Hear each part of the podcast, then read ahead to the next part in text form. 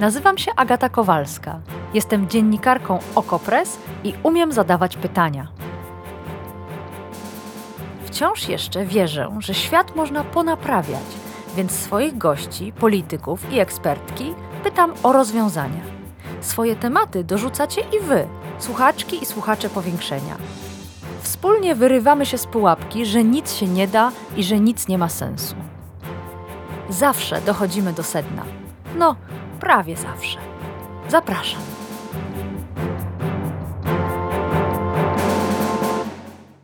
Iran likwiduje policję obyczajową, ogłosiły światowe media. Nie likwiduje, prostowali zwykli Irańczycy w mediach społecznościowych. To plotka powstała wokół niejasnej wypowiedzi irańskiego prokuratora generalnego, tłumaczyli. Dziś w powiększeniu przyjrzymy się Iranowi, państwu, w którym we wrześniu 22-letnia Kurdyjka Gina Amini, znana wam pewnie pod jej oficjalnym imieniem Mahsa, została zatrzymana przez policję, bo ponoć spod jej chusty wystawały włosy. Po dwóch godzinach na komisariacie Gina Amini trafiła nieprzytomna do szpitala, gdzie po kilku dniach zmarła. Władze twierdzą, że na komisariacie dostała zawału i wylewu ze stresu, a lekarze, że Gina Amini miała pękniętą czaszkę po silnym uderzeniu. Śmierć Giny Amini stała się iskrą dla wybuchu sprzeciwu. Kobiety zaczęły palić chusty i obcinać włosy. Studenci wychodzić na ulicę. Pytanie, jaka jest treść tych demonstracji? I dlaczego nagle doszło do strajku sklepikarzy i kierowców ciężarówek? Czy trwające od września protesty w Iranie odniosły jakikolwiek sukces? Bo może ta wypowiedź irańskiego prokuratora, ta plotka, ma znaczenie. Może jest sygnałem zmiany gdzieś z głębin reżimu. Sprawdzimy to wszystko dzisiaj w powiększeniu. Zapraszam. A naszym gościem jest pani dr Karolina Rakowiecka-Azgari, iranistka, wykładowczyni na Uniwersytecie Jagiellońskim. Dzień dobry, pani doktor. Dzień dobry. Jedna wypowiedź prokuratora generalnego i nagłówki naprawdę we wszystkich światowych mediach. Cytują tak. Policja obyczajowa zostaje zawieszona, ale przepisy dotyczące zasad hijabu pozostają w mocy. Czy Mohamed Jafar Montazeri właśnie to powiedział i w jakich okolicznościach? E, nie, nie do końca to powiedział. E, został zagadnięty o to, dlaczego ta policja e, nie bardzo działa, tak jakby była zawieszona, jakby coś tutaj nie funkcjonowało przez dziennikarza. I na to odpowiedział, że no, no on nie wie, dlaczego tak jest, bo to nie system sprawiedliwości odpowiada za organizację tego organu i należy pytać tych, którzy są za to odpowiedzialni. Natomiast trochę też, no bo może należałoby zwrócić uwagę, że to niestety nie jest pierwsza plotka, która w ostatnim czasie wykwita w światowych mediach. To znaczy trochę jest tak, że jak agencja prasowa jest traktowany Twitter, no a Twitter rządzi się swoimi e, prawami i e, jak no, informacje krążą w dosyć takim luźnym obiegu. Mało e, w tej chwili jest weryfikacji tych informacji w mediach e, i to jest, e, myślę, dosyć taka groźna sprawa.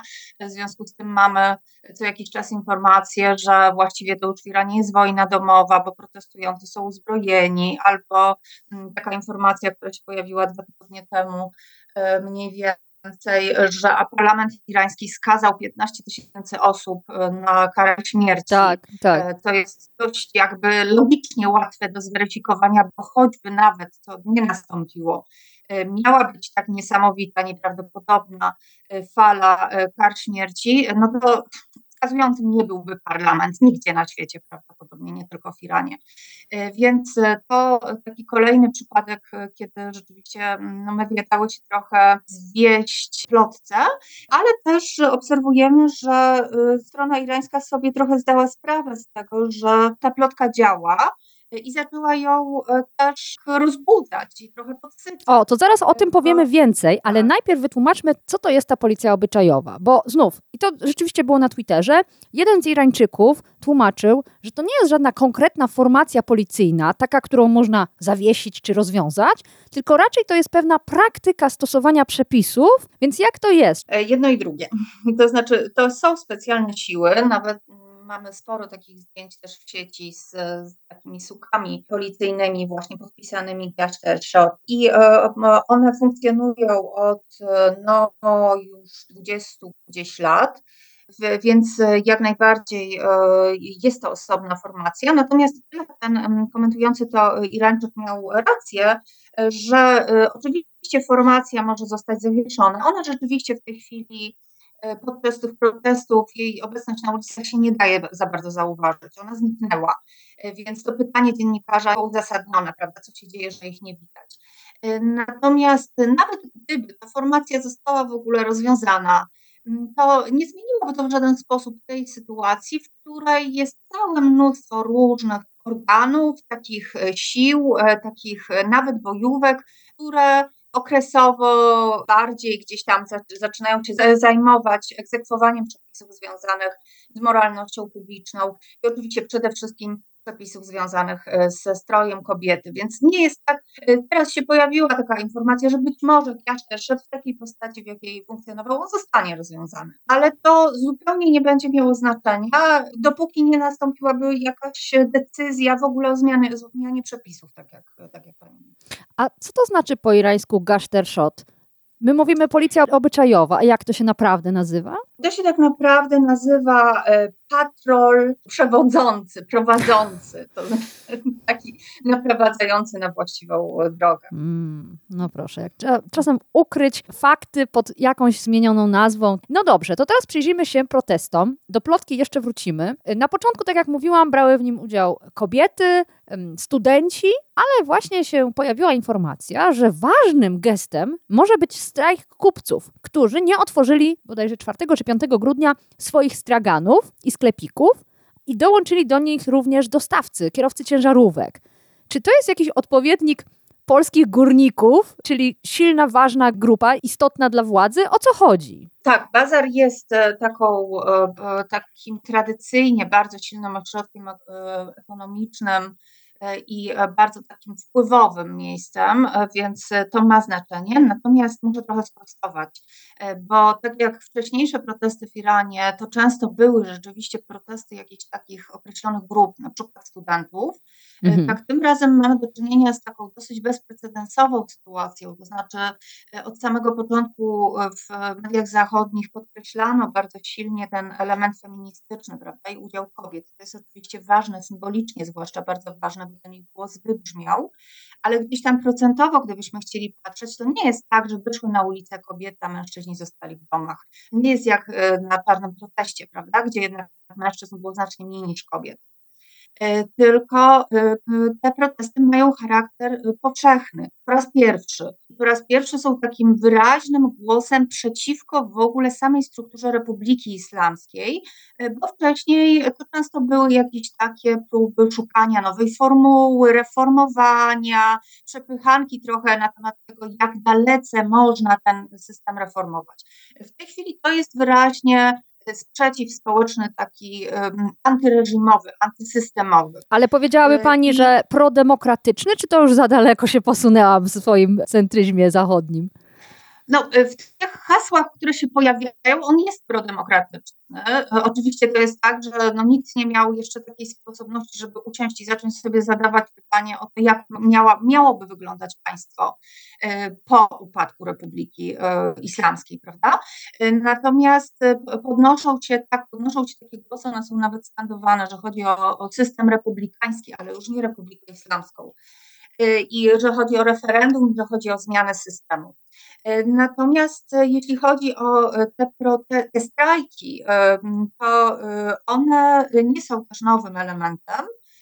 One miały już miejsce, były takie miejsca, gdzie zwłaszcza w Kurdystanie irańskim te, te strajki w handlu właściwie trwały bardzo długo, czy dalej trwają w niektórych miejscach.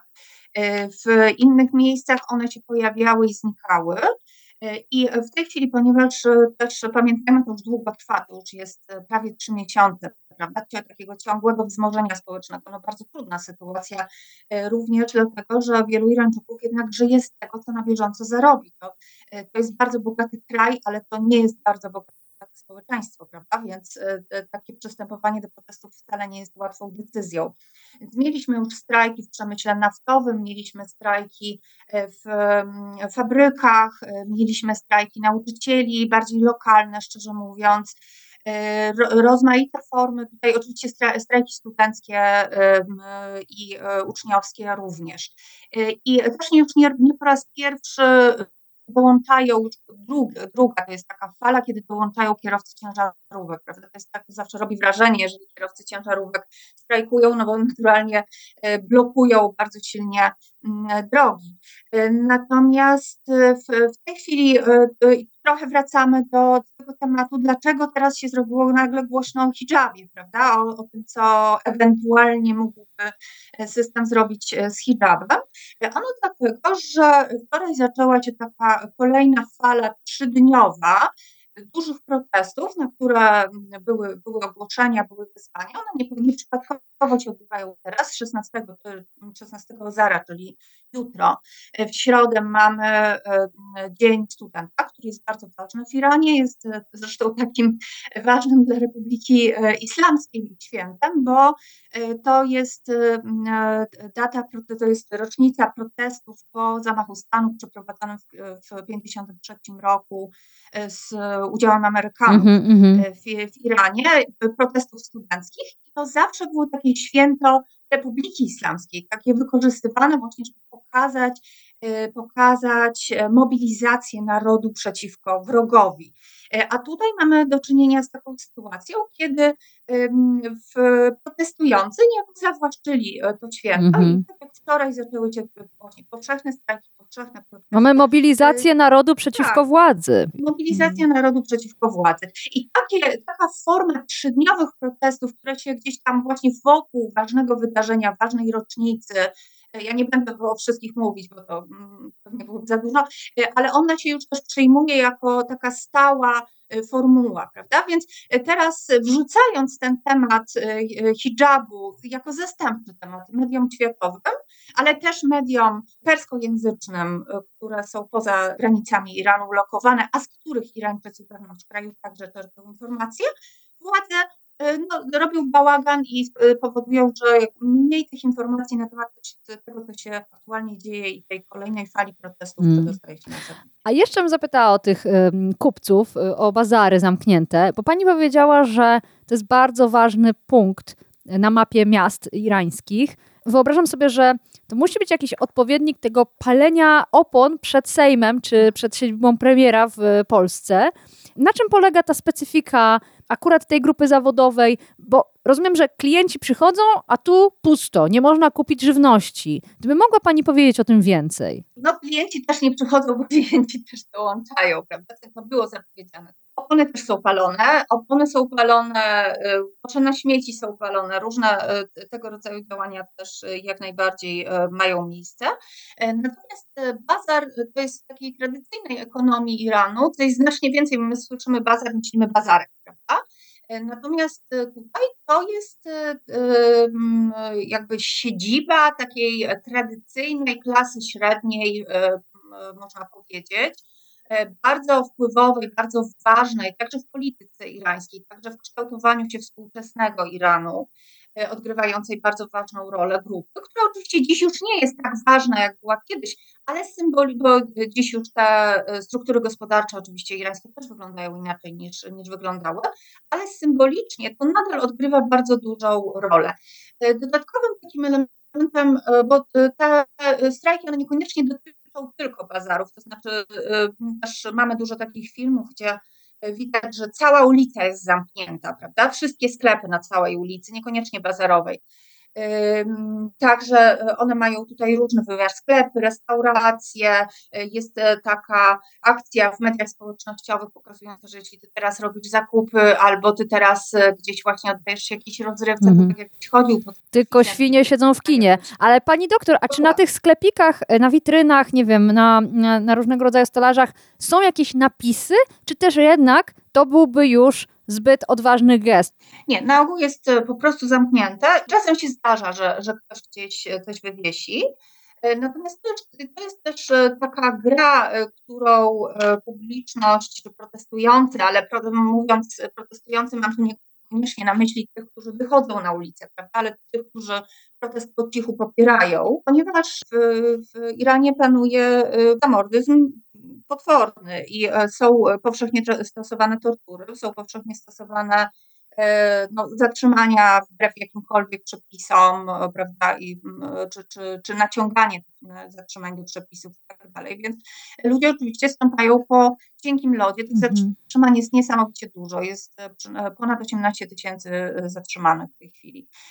Więc jest też jakby zgoda powszechna na to, że jeżeli na przykład ktoś zostaje przeprowadzony do telewizji, w tej telewizji zmuszony Y, znaczy zmuszony wcześniej, przygotowany oczywiście do takiego wystąpienia, torturami zmuszony do odszczekania całej swojej wcześniejszej krytyki albo z krytykowania swojej wcześniejszej działalności, to nikt tego nie bierze poważnie.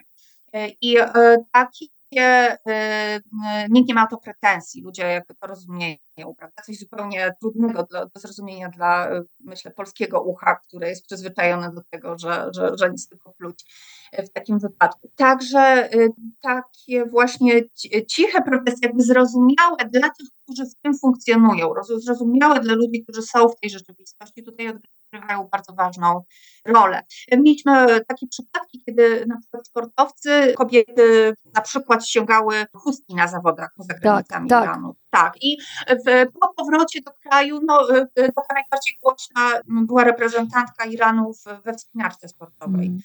I ona wróciła e, do kraju i tak, e, z jednej strony e, właśnie była zmuszona takie oświadczenie, że, że, ona, że ona zapomniała. Było po prostu tak gorąco tam, tyle się działo. Ona nie zauważyła, że ona ma tej chustki na głowie.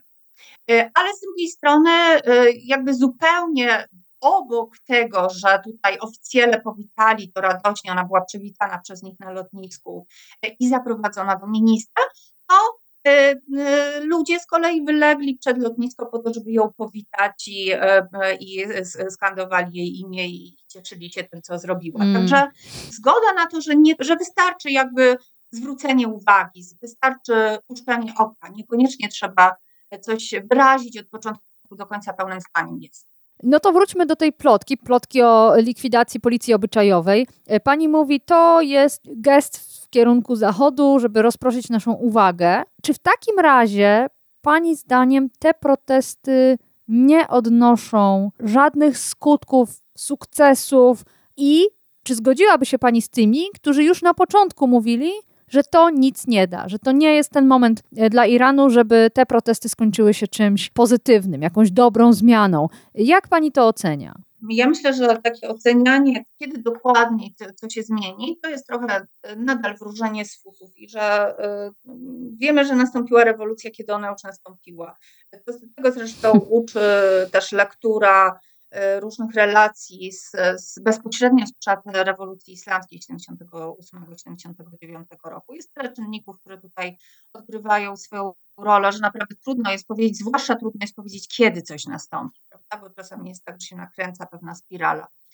E, więc e, mm, to, co można powiedzieć z całą pewnością, to jest to, że została, e, że te protesty są absolutnie inne niż te wcześniejsze, że została obalona bariera strachu, E, i że właśnie one inaczej wyglądają, kiedy się na nie patrzy trochę z zewnątrz, nawet obserwując to przez e, uważnie mhm. przez e, media, trochę inaczej się na nie wyglądają, kiedy się słucha, jest w kontakcie z ludźmi, którzy są w środku. To znaczy, z całą pewnością upadła bariera strachu, z całą pewnością jest takie poczucie, że to zaszło tak daleko, że jeśli nie teraz, to kiedy? Jest takie poczucie, że już nie ma do czego wracać i tak jak no, część więźniów podejmuje na przykład w, w Iranie strajk głodowy, więźniów politycznych, żeby przynajmniej samemu decydować, co się będzie dalej działo. To jest myślę taki mechanizm, który steruje też w tej chwili działaniem wielu ludzi poza więzieniami. To znaczy poczucie, że tak czy owak jestem na linii strzału. I teraz jedyne, co ja mogę zrobić, to, doprowadzić, to jakoś wybrać formę. Prawda? Może się uda, żeby w ogóle do tego strzału nie doszło. A jeżeli dojdzie, dojdzie i tak. Prawda? Więc lepiej, żebym miał na to jakiś wpływ. Pod tym względem i też pod względem właśnie poparcia społecznego. Moment jest momentem bardzo dobrym, to znaczy Iran jest bardzo osłabiony w tej chwili, jest osłabiony przez sankcje, jest osłabiony przez korupcję, jest w fatalnej sytuacji gospodarczej, jest trochę takim kolosem na glinianych nogach. Ten, to zresztą trochę widać w tej chwili, jeżeli chodzi o takie o takie gdzieś przyjmowanie odpowiedzialności też. Nikt do końca nie chce tutaj przyjmować odpowiedzialności. Nikt nie chce do końca decydować, prawda, jak, jak postępować. Nawet najwyższy przywódca. Ale mówi Pani o na przykład krwawym rozpędzeniu tych y, protestów? Mówię o, to znaczy oczywiście z jednej strony mamy taką narrację bardzo wyraźną, prawda? Te, my zakończymy te, te y, protesty, te protesty są sterowane z zagranicy, poradzimy sobie z tym wrogiem i to jest wszystko bardzo jasne. Tego, tej mm, przemocy było bardzo dużo używane. Mm, w różnych miejscach ona była w różnym natężeniu, ale chodzi o, też o taką jednolitą e, odpowiedź polityczną, której tak naprawdę do końca nie ma. E, I mamy na przykład takie nagrania z różnych spotkań na różnych szczeblach władz, które wyciekły, zostały przez hakerów upublicznione. I na przykład e, nagranie, e, na którym e, Haddad Odel, osoba bardzo bliska najwyższemu przywódcy, przekazuje taki pomysł, żeby te wyroki, które są wyrokami śmierci, niejako państwowo sterowanymi, to znaczy za mohorebę, czyli za wojnę z wiarą, tak, co, co, co w praktyce oznacza za działania wraże hmm. wymierzone w Republikę Islamską, żeby te wyroki e, śmierci zmieniać na pozwy cywilne, znaczy wycofywać te stare wyroki i zmieniać na pozwy e, cywilne poszkodowanych obywateli, czyli na przykład rodzin funkcjonariuszy, prawda, którzy zostali, którzy zginęli w, tłumiąc zamieszki.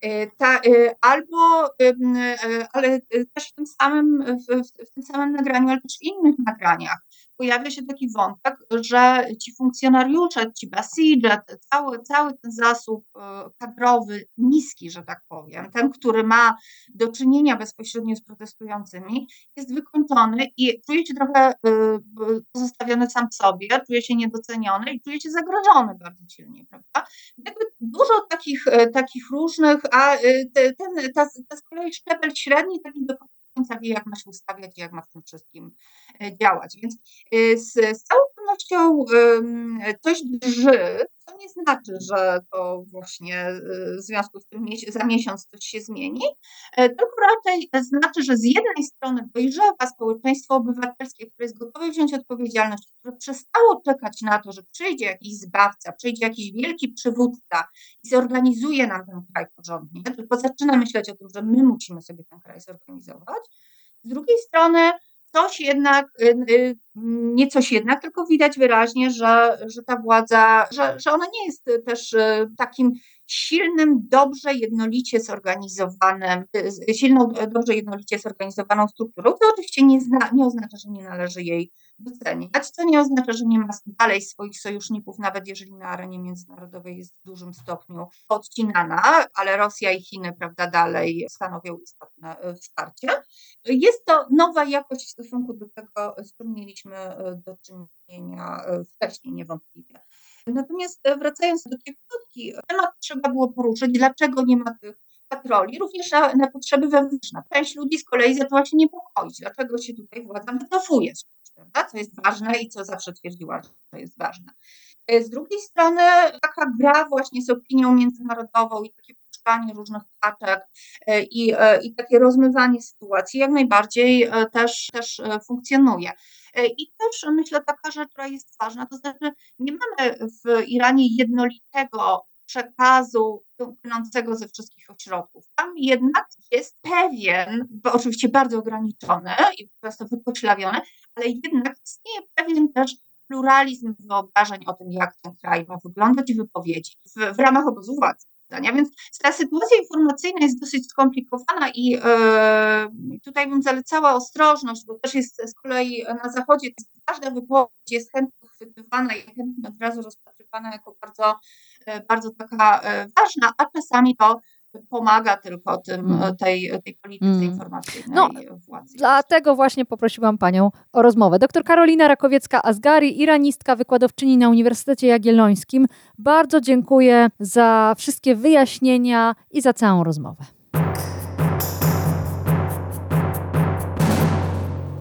I Wam dziękuję za wysłuchanie tego odcinka powiększenia. Bardzo dużo skojarzeń miałam z niedawną rozmową o Chinach. Znajdziecie ją oczywiście w archiwum. Koniec końców tego typu reżimy są do siebie dość podobne. Zastanawiam się też, jak nazywałaby się policja obyczajowa w Polsce.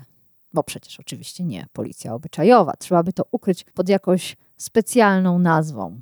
Jeśli macie pomysł, napiszcie do mnie. Jeśli macie pomysł na temat do powiększenia, to też oczywiście napiszcie. Adres padnie już za chwileczkę. A ja mówię do usłyszenia, do następnego odcinka.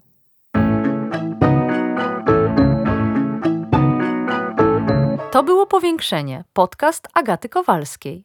Produkcja Bartosz Weber. Powiększenie znajdziesz na stronie Okopres i w Twojej ulubionej aplikacji do podcastów. Masz pomysł na temat albo komentarz? Napisz do mnie agata.kowalska małpaoko.press Stałych darczyńców zapraszamy na grupę Okopres na Facebooku Twoja okolica. Tam też toczymy dyskusje o świecie i o podcaście. Dziękujemy za Wasze wsparcie.